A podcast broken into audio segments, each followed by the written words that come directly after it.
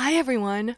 We predict there's going to be one company and one company only that's the king of China tech headlines this month. And no, it's not ByteDance, exciting as the drama of its TikTok spinoff is turning out to be. Nope, it's Ant Group and what might be the biggest offering in history. Yeah, media is reporting that the company seeks to raise $30 billion in its IPO, which means it would edge out Saudi Arabia's Aramco, who raised $29.4 billion last December, and of course, beating Alibaba's own IPO, which was a colossal $25 billion back in 2014. I don't know. I feel like they have to go for the title of largest because they're so close, you know? And they already have the record for largest ever single private fundraise. That was when they raised a staggering $14 billion in 2018 at a $150 billion valuation. Which is also when we first covered the company here on TechBuzz. Episode 11 Jack Ma's newest centacorn. Back then, Ant had just announced that it would gradually transition from the payments business, which accounted for over half of revenues, into a company that would rely mostly on what it calls technical services for revenue. Did that happen? Quite a big business to be turning around, no? I mean, most people knew the payments business as Alipay, which had, let me check, 520 million users in 2018 and 54% of China's mobile payments market share. Probably a lot of people, even today, equate Ant with Alipay, but it's far beyond that now. Well, it's not like Alipay hasn't grown. It has over 1 billion users and 80 million merchants. But even at that scale, the payments business is just over a third of revenues these days. That's right, that means the rest of the business grew even faster. In total revenues, probably over $20 billion this year. And that's with a 30% net margin. And what is all the rest of Ant? Well, if you went back and listened to episode 11, or you just have an amazing memory, you'll have a good idea of some of those products. But today, we'll fill in the rest. And at the end, you tell us if you think Ant truly deserves the excitement around achieving the title of biggest IPO ever, or if you think, yeah, that might be true, but it's still just a lot of hype. The president's key economic team goes to China. Uh, after a whole night thinking, I say I still want to do it.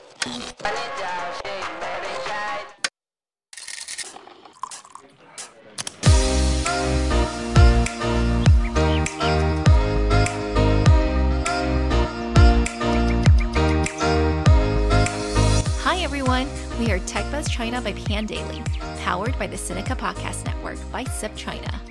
We're a bi weekly podcast focused on giving you a peek into what's buzzing within the tech community in China. We uncover and contextualize unique insights, perspectives, and takeaways on headline tech news that don't always make it into English language coverage, so you can be smarter about the world of China tech. TechBuzz China is a part of Pandaily.com, an English language site that tells you everything about China's innovation. I'm one of your two co hosts, Ying Lu. And I'm your other co host, Rui Ma. We are a part of the Sinica Podcast Network, created by SupChina. In addition to TechBuzz, you can also find Sinica, which covers current affairs. And we're also proud to be partnered with Financial Times' Tech Scroll Asia, a newsletter on Asia tech news from one of the best publications in the business. Go to ft.com slash tech scroll asia to sign up today. And as always, we are still looking for more reviews on Apple Podcasts. Send either of us a screenshot of your review, and we will gift you a free three month subscription to our Extra Buzz newsletter. You can send me an email at ying at techbuzzchina.com. Several of you have already claimed this, and we love it when you do. Thanks so much.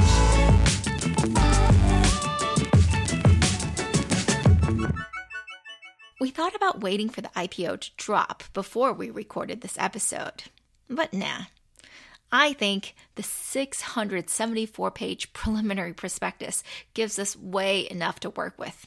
Too much, actually.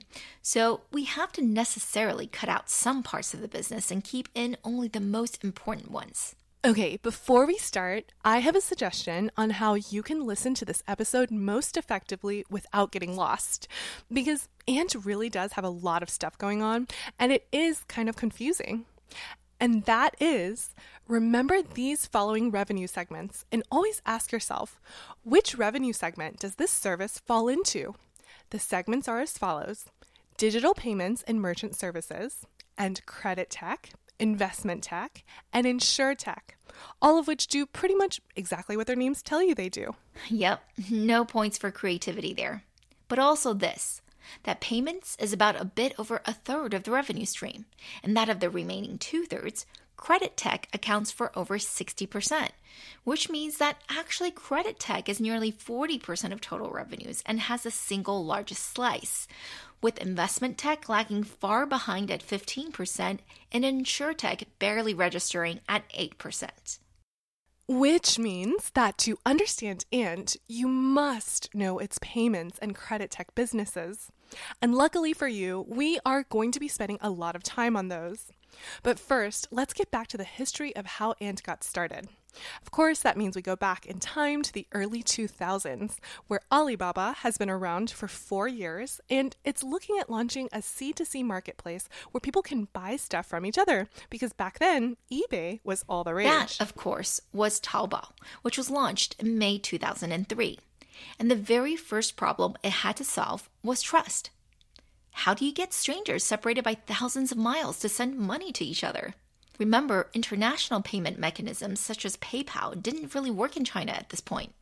So, the obvious solution was Alibaba had to make its own escrow service. Enter Alipay. Supposedly, the first transaction completed under the system was a used digital camera sold in October 2003. That is five months after Taobao officially launched. Despite guaranteeing the transaction, customer service had to step in and convince the buyer not to back out. It was at the time still a pretty newfangled concept. But because it made so much sense, by the beginning of 2004, 70% of transactions on Taobao would be available through Alipay. Jack Ma, though, was not content to let Alipay be a part of Taobao. He firmly believed that it should be a payment platform for everyone in the industry, and that consumer confidence and trust in online transactions hinged upon its success. Which is why, in December 2004, a bit over a year after it was first launched, Alipay became its standalone product with its own account system. Thereafter, Alipay launched marketing campaigns basically guaranteeing payments in full and quickly grew its user base. Things were looking good, but there was just one thing. People still thought Alipay was tied to Taobao. In order to correct that misconception, Alipay spent the next several years establishing partnerships, such as with gaming companies, so you could prepay for your World of Warcraft gameplay, for example, and even expanded abroad dipping its toe in the international market by going to Hong Kong in 2007. It was definitely the market leader at this point, but it was still, honestly speaking, a piece of crap to use. You had to jump through seven pages to complete a single transaction, and that's because everything still had to go through your internet banking system, and completion rates were low. Well, not that low, something like 60%. Yeah, I personally never really use Alipay because when I arrived in China in 2007, it just seemed such a pain to use. But it's undeniable that they were pioneers and built a playbook by which others, like Tencent's WeChat, would later study and emulate and directly benefit from. Indeed, in 2010, they sat down with a bunch of traditional banking partners and outlined how to decrease friction for the transaction. Things were greatly streamlined so that all you really had to do was to put in your PIN. That boosted completion rates to 90%. This was called 快捷支付 or quick pay. Part of the streamlining also meant that now you didn't have to do all of your payments in Internet Explorer anymore, because that was the only browser compatible with the Chinese banking system. Remember those early days? It was pretty inconvenient. But now, all of a sudden, Alipay could work in other browsers and on other operating systems. Something else happened around this time that was also crucial to Alipay's success, and that was the invention of Singles Day.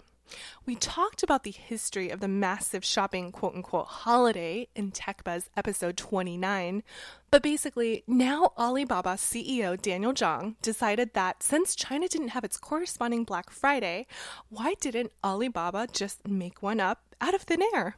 And you already know how the story goes. This was one of those overnight runaway successes.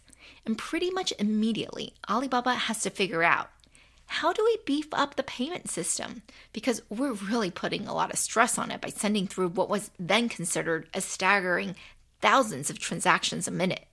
Well, last year's Singles Day was a peak of more than half a million transactions per second.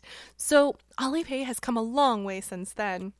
At the time, though, it wasn't so obvious that building their own cloud and database management system versus, say, using an existing open source one was the right play. It was certainly the harder play. But then that's paid off because now Aliyun, that is Alibaba Cloud, is the third largest provider globally. Okay, but that's not part of Ant Group. We're just going down the timeline of all the big milestones in Ant's life.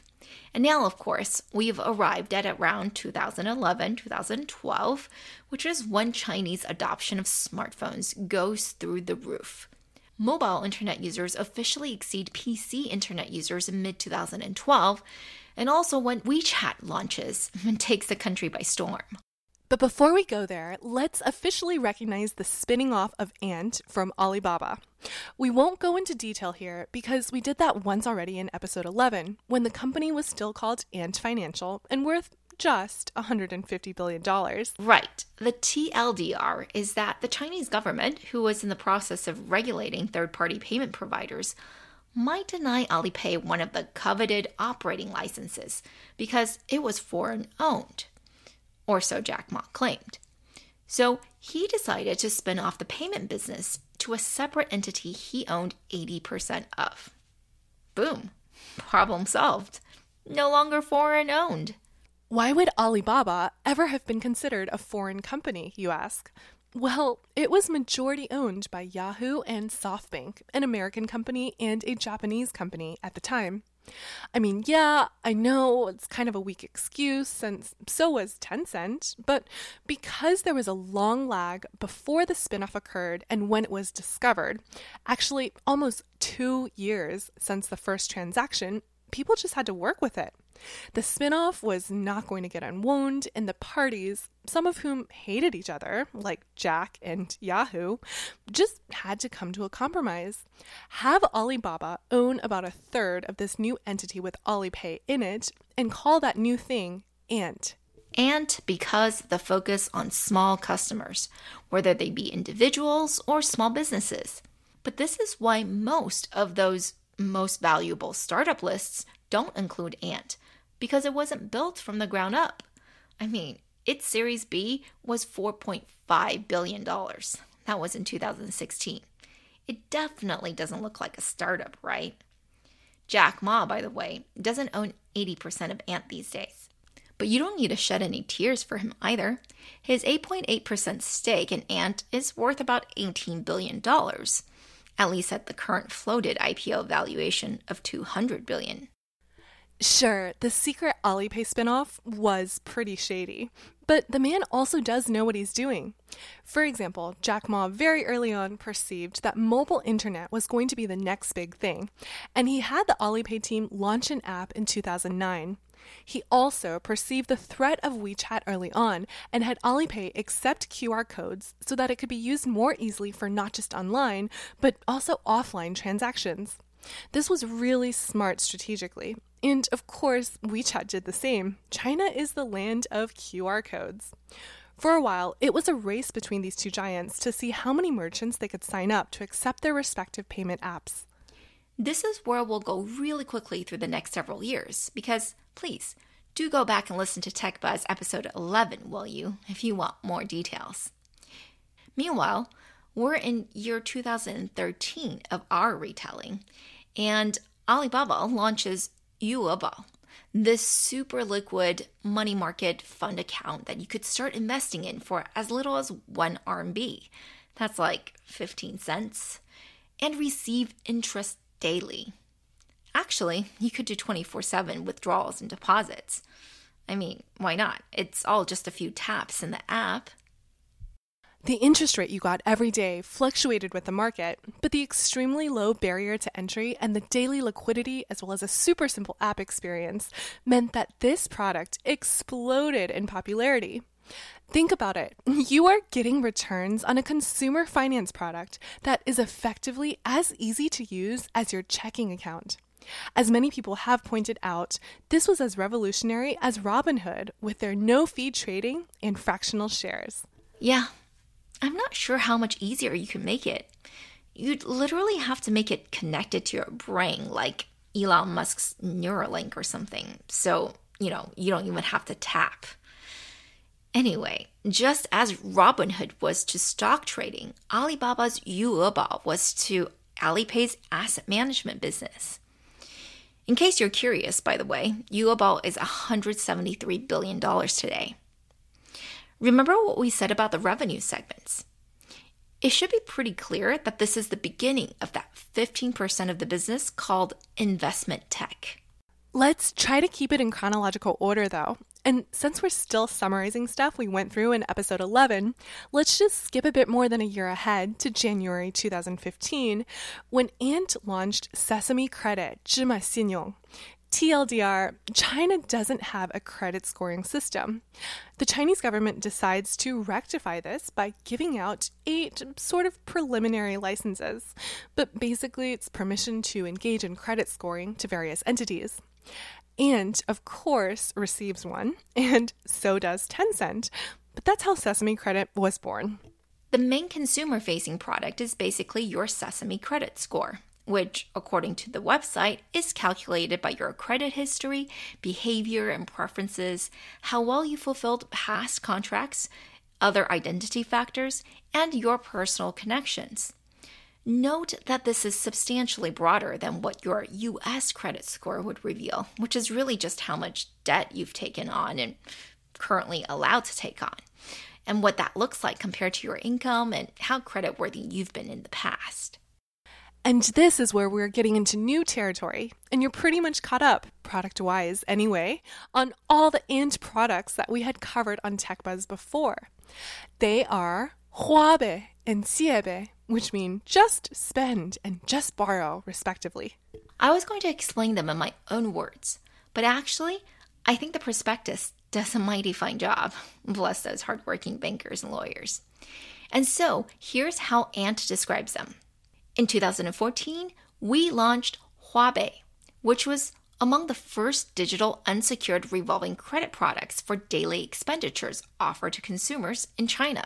In 2015, we launched Jiebei, a short term digital unsecured consumer credit product for larger consumption transactions to meet the spending needs of Huabei users who develop a sufficient credit history. Yeah, that's pretty clear, I think. Basically, Huabei is like a credit card, albeit a virtual one. In fact, its English name is Ant Credit Pay. You apply for a credit line, and you can get anywhere from as low as $7 and up to $7,000 in credit available immediately. Unfortunately, I have my US number tied to my Alipay account, so couldn't get approval. But given that my Sesame credit score is very average since I never use it, and that's a key determinant of how much I'd be able to get through Huabei, I'm probably nearer $7 than the 7000 And there are limitations to Huabei just like Alipay or MasterCard or Visa, it's not accepted everywhere. But most e commerce sites accept it, and a growing number of offline merchants as well. And you can now get a $70 monthly credit line even for those merchants who don't accept it. Not much, but better than nothing. Most importantly, though, you can't get cash advances on Huabei. It's prohibited. And if you're found out to be doing it, you'd get your account frozen pretty quickly. By the way, the cash advance industry is a pretty big one in China. I don't know how it is in the rest of the world, but here in the US, it's pretty expensive to get a cash advance from your credit card because of extra fees, higher interest rates, no grace period on collecting interest, etc.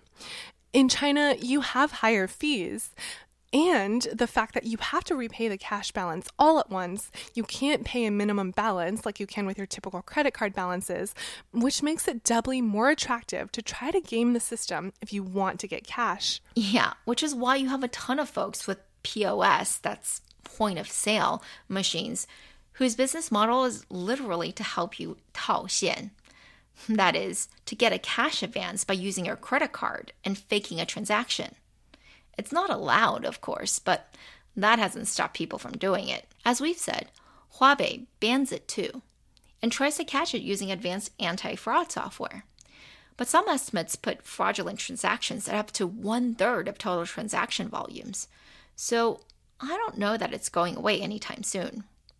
It's also one of the things my investor friends are always looking for to understand the true volume of the transaction platforms they're looking at investing in. But still, for Huabei, this risk is capped on an individual level anyway. While Huabei credit limits do go up to $7,000, your average user is going to be much lower than that. Remember, in China, where monthly salaries begin at $1,000 or lower, Huabei is meant to be your everyday consumption and not big ticket items, so it is sufficient if you're being financially prudent. You can think of Huabei as the proprietary and controlled system where Ant is able to have a really good grasp of the delinquency or default risk because limits are low and spending is restricted. Jiebei, on the other hand, is much riskier, from Ant's perspective anyway. That's because it's basically a consumer loan. I mean, that's its name, right? Just borrow. It's only available for those with Sesame credit scores above 600, so I don't even qualify for it. But you can borrow quite a bit with Jiebei, over $40,000 and it has a daily interest rate of 0.02 to 0.05%, depending on your credit score, which is like somewhere around 10 to 20% annualized. Jiebei, whose English name is Ant Cash Now, solves the problem that consumers in China have been having for a long time, which is just access to affordable short term loans. And Jiebei, unlike Huabei, is not tied to consumption, so you could use the money towards whatever you want. Amazing, right? Well, yes, sort of. You see, there's a cost to using Jiebei. In 2008, China established a sort of centralized personal credit system called the PBC CRC. And guess what? All Jiebei loans go through a credit check through this official system, which all of the banks plug into. And so each inquiry is kind of like a hard credit check here in the US, which can actually impact your ability to get a loan at a traditional bank, such as for a mortgage. I don't know what's the equivalent for other countries, but basically, if you have more than a few of these hard credit checks in the last year or two, it's seen as a red flag. So use at your discretion. Given how young China's credit system is, I can't fault users for being confused about how this all works. But there are horror stories of people being denied bank loans after using Jiebei on the interwebs. Which is why, when Huabei said it would also start plugging into the nationwide credit system this summer, people started freaking out and were debating whether or not to abandon the product. I mean, I think people are just assuming it's going to be a hard credit inquiry every time they use it, which I can't imagine being the case. But if it's not, and it's actually going to help them instead of hurt them when they use Huabei responsibly, which would be my guess, then they'll probably welcome it. Either way, this isn't going away. Ant's Sesame Credit, along with seven other credit companies, including ones from Tencent and Ping An, formed another credit system in 2018 with the blessing of the government. So we're calling it a system, even though Baihang Credit, Baihang Zhengxin, is technically a company, just not one operating solely for the sake of profit. Remember those eight preliminary licenses we talked about earlier, one of which Sesame Credit received? Well, the government decided that actually we're just going to combine all of you into one. You guys are now all partial owners of one company. The National Internet Finance Association of China owns 36%, and the rest of you own 8% each. You might be rolling your eyes now, thinking, that's so China. But actually, hear us out. It makes a lot of sense. Someone who operates a credit system shouldn't also be operating other financial businesses because then they lose that objectivity and independence. And obviously, Ant and Tencent and every other player do have other businesses. So that's strike one. Then strike two is that for credit agencies, you can't have whoever collects the data own that data and not share it. Again, that's exactly what the internet companies are doing. So, to solve this, for now, all eight of the companies own a stake in Baihang, although they have no operational control. And they can still do their own scoring or whatever, but they just can't pass it off as a citizen's definitive credit score. Like your Sesame score is your Sesame score, it's not your credit score. And until the government figures out a better solution, this is how it's going to be. Yeah, the Chinese government does this a lot issue draft orders and give out preliminary licenses and then change their mind. The pro is that you might not know how to regulate a fast growing industry, so you give yourself the flexibility of changing your tactics. The con is that no one knows what's coming down the line, and it can be kind of scary to operate when you have regulatory uncertainty like this. But all right, all you really need to take away from all of this is that the Chinese consumer finance industry is very young. Really young. So young that you could argue the industry didn't even really get started until the CBIRC, that is, the China Banking and Insurance Regulatory Commission, issued some guidelines in 2009 and started regulating it in earnest in 2015. It's been growing rapidly in the past five years, tripling to $1.4 trillion or so by 2019. But that's still much smaller than the US, which sits at over $4 trillion, which means that China is only just one third the size of the US, despite having five times the population. Ant's credit tech business, by the way, has a balance of over $300 billion as of June 30th of this year with 80% of it in consumer debt and 20% of it in SMB debt. But these numbers aren't even that big. I mean, we haven't even told you how much in payments flowed through the Alipay platform in the last 12 months. That number is $17 trillion. And all about 100 billion or so of that is from inside China. Large as that market is, growth is slowing, down from 23% in 2018 to just 17% in 2019. And margins are razor thin. In fact, we can basically do some simple math and arrive at the conclusion that Ant is only getting something like 0.05% of each transaction. It's no wonder then that the credit tech products like Huabei and Jiebei are now bigger than Alipay revenue wise. Remember that Huabei is about 9% annualized, and Jiebei can be as much as double that. With how much room there is left to grow for this whole sector, no wonder the bulls are ultra excited about the prospects. And especially since Ant is doing barely any of the actual underwriting or risk assumption here. According to its prospectus, 98% of the credit balance originating through the platform is now underwritten by one of their approximately 100 partner financial institutions or securitized. The largest partner for all that SMB credit tech and investment tech, by the way, is going through MyBank, an online only lender that Ant owns 30% of.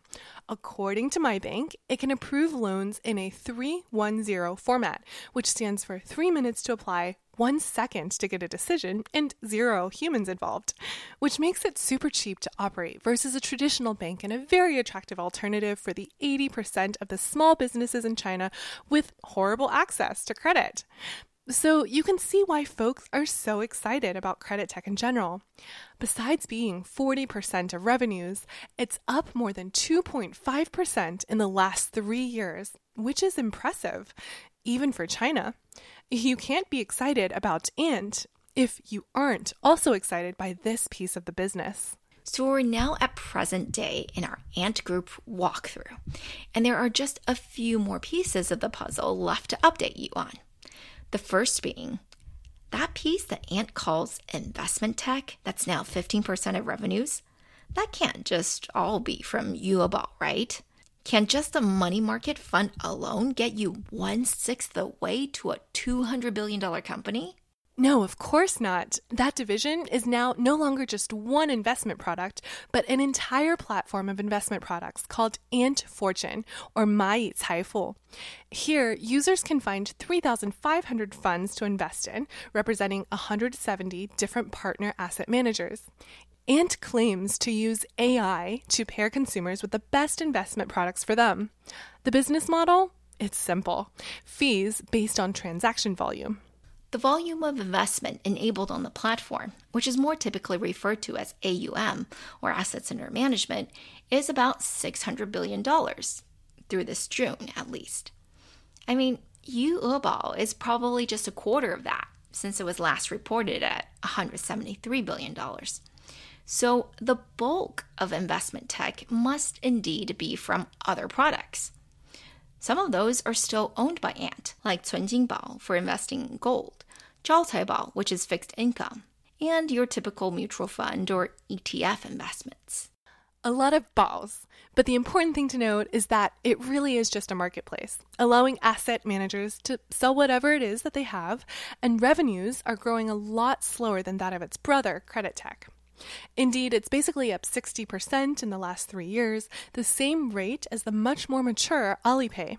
But it kind of makes sense, right? Investment ranks lower than consumption in a household's financial stack. But to have a thriving capital market, the Chinese government thinks more investment could be encouraged.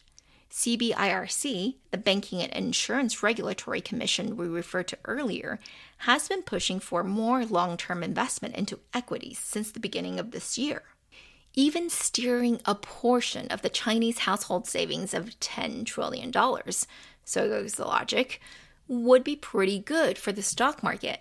I mean, it's always been a goal of government, so this isn't too new, but maybe that partially accounts for the faster growth we're seeing this year for Ant's investment tech business than we have seen in past years. Yup, it's up more than 50% year on year when you look at results for the first half of this year versus 2018, whereas in the past, it's been more like a 20 to 30% growth. I'd say that's a positive indicator, but it also shows us how much government policy can affect this business. Although I still think in the long term, the promised liberalization of Chinese financial markets is a compelling tailwind. You just might encounter a lot of speed bumps on the way there, that's all. Which brings us to our last business line, which is InsurTech, something we have skipped over entirely thus far. The main reason? It's still pretty small, clocking in at just 8% of total revenues. Growth was faster in the past when it was an even smaller base, but it's still doing 50% this year. Compared to everything else Ant does, though, this is truly very, very small. The prospectus tells us that insurance premiums and contributions on the platform is not even $8 billion so far. If you're an optimist, your reaction is probably, that's tiny, which means that there is a lot of growth waiting to happen. And maybe you're right. The bull case is that China is finally the second largest insurance market in the world, with over $600 billion in premiums collected. But it lags developed countries in percent penetration of GDP. Hey, don't look at me. I'm not an insurance expert. I'm just quoting you what Deloitte published on the sector. And according to them, most developed countries are about 10% of GDP in insurance or at least 6.5%, like here in the US, whereas China is still at a measly 4.4%. And another way of looking at it, well, the US has 4.2 insurance policies per capita, and China has 0.6. That's almost a difference of 10 times. Part of it is because the industry is new, yes, and there weren't a ton of products available, but part of it is because, well, you know, it takes time for consumers to be educated on what to buy and why to buy as well. So, like all unintuitive things, I would say insurance is pretty unintuitive. It's going to take some time. Well, it would probably have taken more time if it weren't for COVID 19, but that trend is likely accelerated. How much? We have no idea yet. But coupled with the fact that there are various opening up measures by the government to encourage foreign entrance into this space, this could get big sooner rather than later. Yup, ownership caps for foreign insurance companies were removed earlier this year. And other policies, such as making it possible for you to sell your product directly to consumers, are more reasons to believe market liberalization is for real. And if you're Ant, this can only mean good things. And what's great about the insurtech business is that the revenue Ant collects is 20% of the premium value transacted. Yeah, it received 10 billion RMB in revenues from a marketplace that saw 52 billion RMB in transactions in the last 12 months. There you go, 20%. Well, yes and no. There is a little wrinkle in here, which I think is worth mentioning just because it's so weird, even though I don't think that impact is necessarily that big. And that is the fact that one of Ant's own products, Xianghubao, is categorized as an insurtech business. I don't know that it has an English name, but xianghu means reciprocal or mutual. Bao here is still the word for treasure but the word for insurance or protection is the same sound, so the product in press releases is referred to as a mutual aid platform. The way it works is simple. You pay a monthly fee into a giant pool of money along with other people. And if you get one of a hundred pre agreed critical illnesses, mostly cancers, you can submit a claim to Ant, and if approved, you get paid a one time payment of up to $43,000. So this isn't an insurance product, but kind of complements whatever other insurance you might already have. Or if we think about the stats we talked about earlier, most likely don't have. And indeed, most of the folks buying Xianghubao make $1,000 or less a month, and a third of them come from rural China.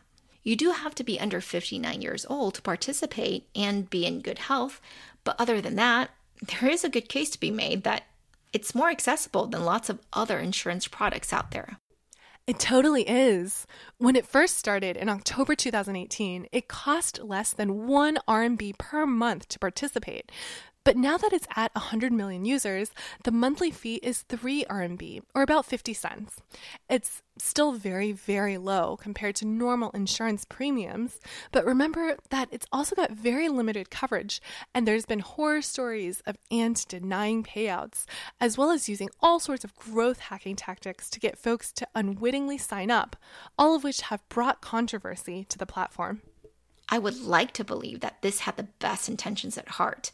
But again, I'm not sure that's compatible with profit.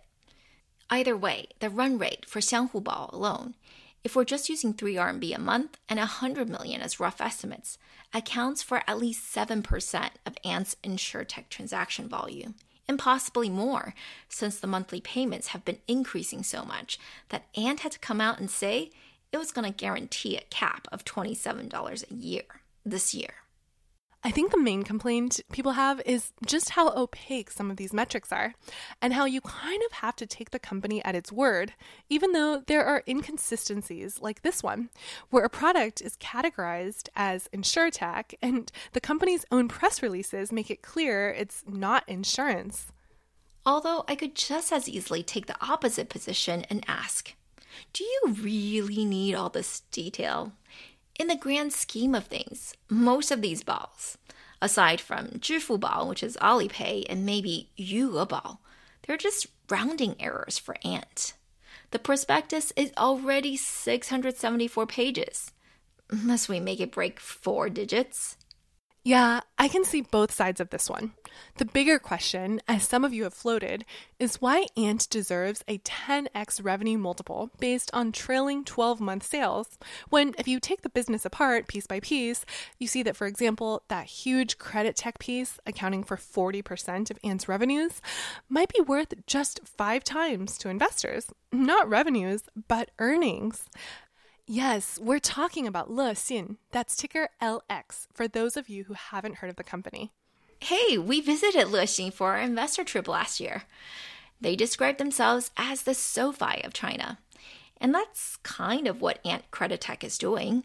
But neither SoFi nor Lexin have the all important, extremely dominant Alipay, right? So you could make the argument that they don't have the closed ecosystem that Ant does, where you could theoretically give a consumer or a small business basically all the financial products it will ever need.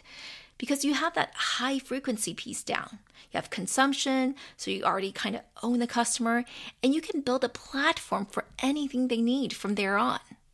That's exactly why Ant, and Tencent too, are very hard to beat. In episode 11, we talked to Wayne Xiong, who is a very active fintech investor and so has invested in basically a version of all of the products we mentioned that Ant has. But even he concedes that Ant is probably poised for massive success. Their size, their stickiness, and just the breadth of their platform. Yeah, honestly, I won't name any names here, but not just investors. Even folks who directly compete with Ant on some of these products respect what they've done it's just one of those things. Like, we can sit here and argue about valuations, but Ant is just so unique that it's difficult to say it doesn't at least deserve some premium because you could make a good case that the sum is going to be much greater than the value of its parts. It's pretty dang profitable. It's got a 30% net margin. Okay, but fintech can be pretty profitable in general. Let's not get too wild there. And all this stuff about Ant being very unique, it comes with a big cost. And that is come on, everyone can see it. Ant is the consumer finance sector in China, which you'd be very concerned about if you're the government. Which is why the government continues to make attempts to figure out how to rein in Ant Group. In July, the Chinese central bank apparently urged antitrust probes into Alipay and WeChat Pay although so far, those haven't translated into full on investigations or anything. But there are whispers of changes to antitrust regulations in the pipeline, and that could hurt Ant as it tries to grow. And not just that, there are new rules coming out all the time. Literally, as we're recording this episode, for example, the government announced that it will cap loan interest rates to 15.4%, which will likely eat into Ant's margins, since that's basically the jiebei business, and Ant is so heavily reliant on credit tech. But the Chinese government isn't the only one who is keeping close tabs on what Ant is up to. Financial services are a sensitive sector generally, so it shouldn't surprise you that when Ant tried to buy MoneyGram, an American money transfer service, in 2018, the US government blocked the deal. Investments and acquisitions are a big part of Ant's strategy of any Chinese internet giant strategy, really. And Ant has, as you would expect, invested all over the globe. In fact, as of the end of 2019, it had invested in 171 companies over the last decade or so, and apparently accounted for 35% of all global fintech investment in 2018. That's according to CB Insights. The most strategic of those investments might be Paytm, India's largest e commerce payment system, currently valued at $10 billion. But there's also Klarna, Swedish fintech unicorn that it recently invested in. And aside from fintech, it's also very active in investing in software servicing businesses as well as local services businesses, such as Hello Bike, one of the few bike sharing companies that survived all the bankruptcies in the sector and seems to be doing quite okay now. This very large roadmap probably either excites you or scares you, or both. I mean, it's exciting because we've seen how Chinese giants have used smart investments to build an amazing ecosystem. But maybe a little scary too because of how much geopolitical risk there is in some of these places. I mean, it's one of the reasons that people are speculating that Ant is not listing in the US and choosing a dual listing in Hong Kong and China instead. Although the company insists that this was always the plan. Anyway, aside from the US, we have all been watching the Indian Chinese relationship deteriorate. Yup, India just banned Alipay last week. But doesn't that make the case more strongly for doing investments instead of direct operations? Sure, there's still a risk, but it's lower. And also, Ant can depend on Alibaba for more visibility. It's got a big brother to help guide it through. Joe Tsai and Alibaba CEO Daniel Zhang both sit on Ant's investment committee, and of course, Alibaba owns a third of Ant. Well, they really are quite intertwined. As you would expect of a spin off, Ant's senior management mainly hail from Alibaba. Executive Chairman Eric Jing joined Alipay in 2009 and was its CFO, then CEO. He was both CEO and chairman of Ant, actually, until December of last year. When Simon Hu, also an Alipay veteran since 2006, so even earlier than him, was promoted into the CEO role. And CTO has been at Alipay for even longer, since 2004, basically when it first started, but actually was just named into the role this last month after his predecessor went on to become Alibaba's CTO instead. All within the family. I guess at Alibaba, you also have a ton of cloud services and AI that you need to work on. But if you want to do blockchain, then you gotta stay at Ant, where you can work on Ant Chain, Ant's blockchain as a service open platform. We didn't really talk about it because this falls under Ant's innovation revenue segment, which accounts for less than 1% of sales.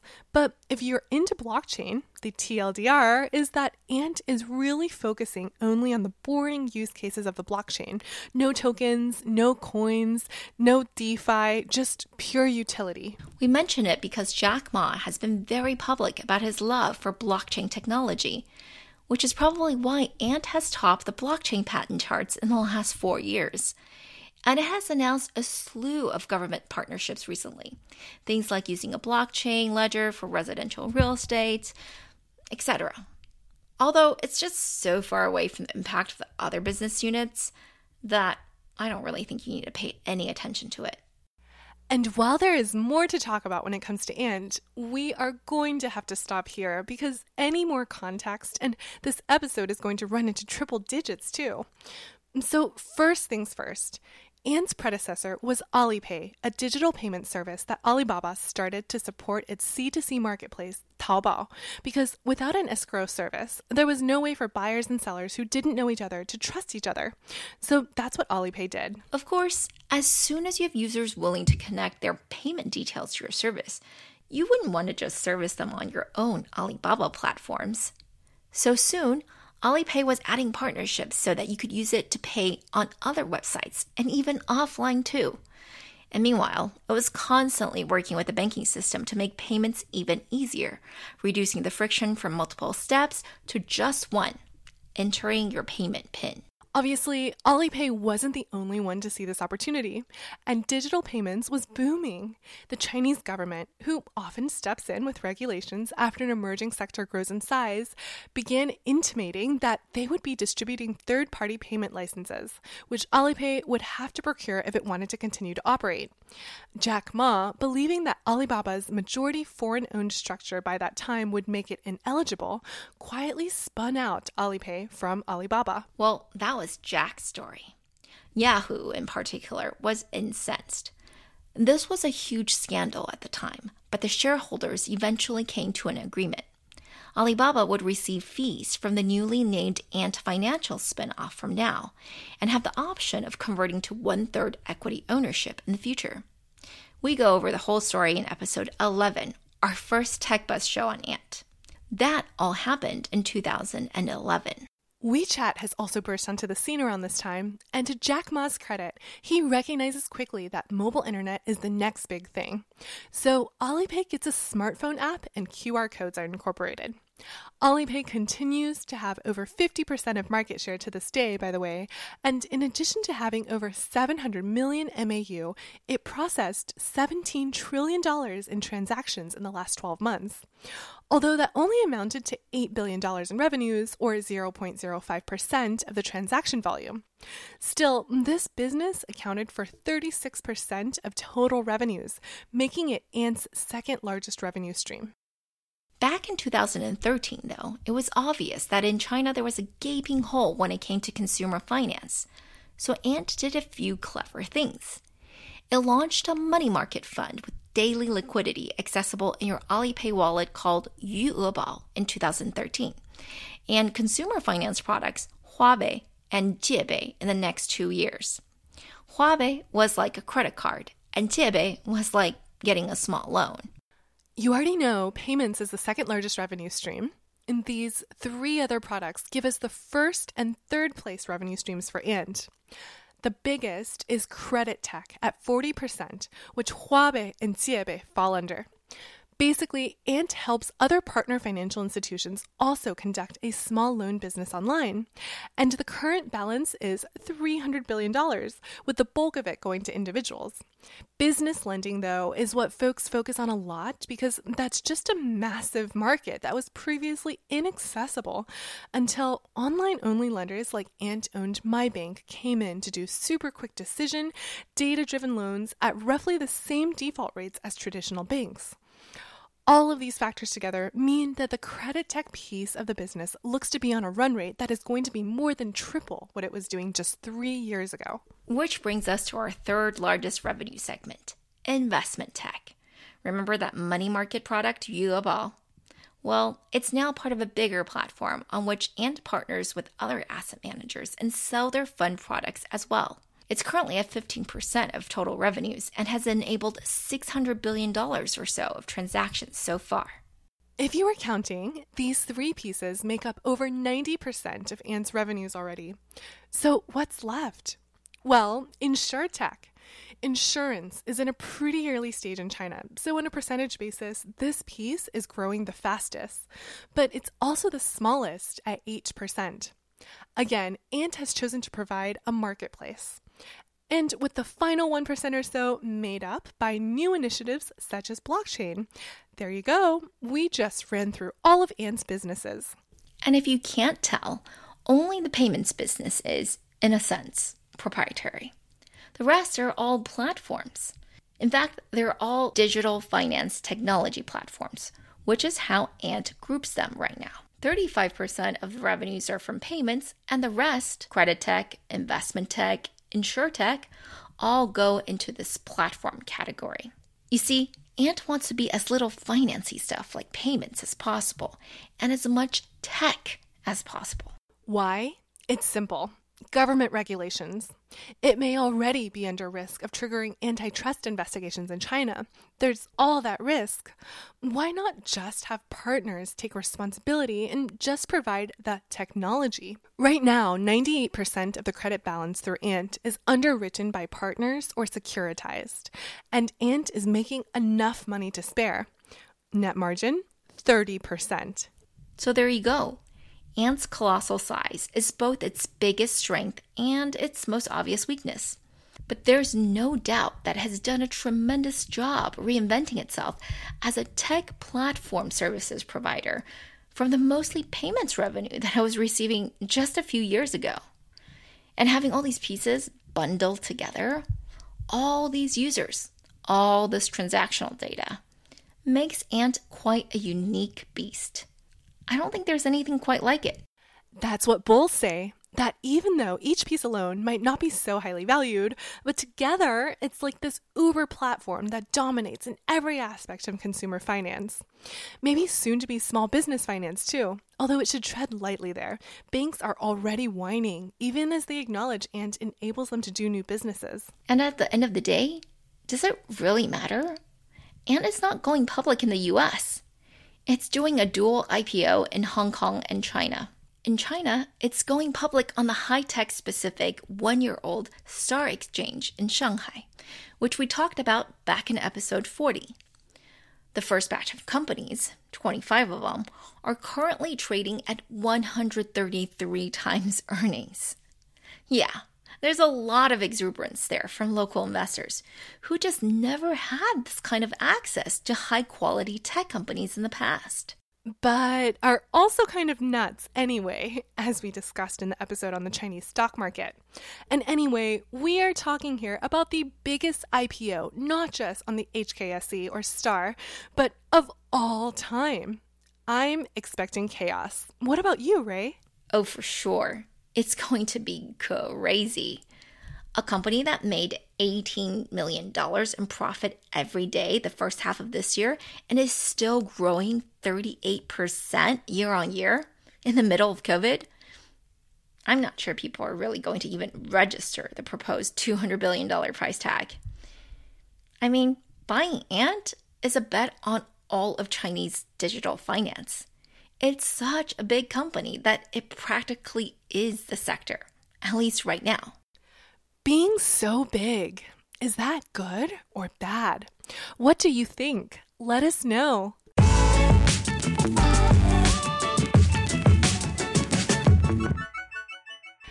Thanks for listening, and don't forget to write us that review for your free Extra Buzz subscription. Have any questions or suggestions? Email us.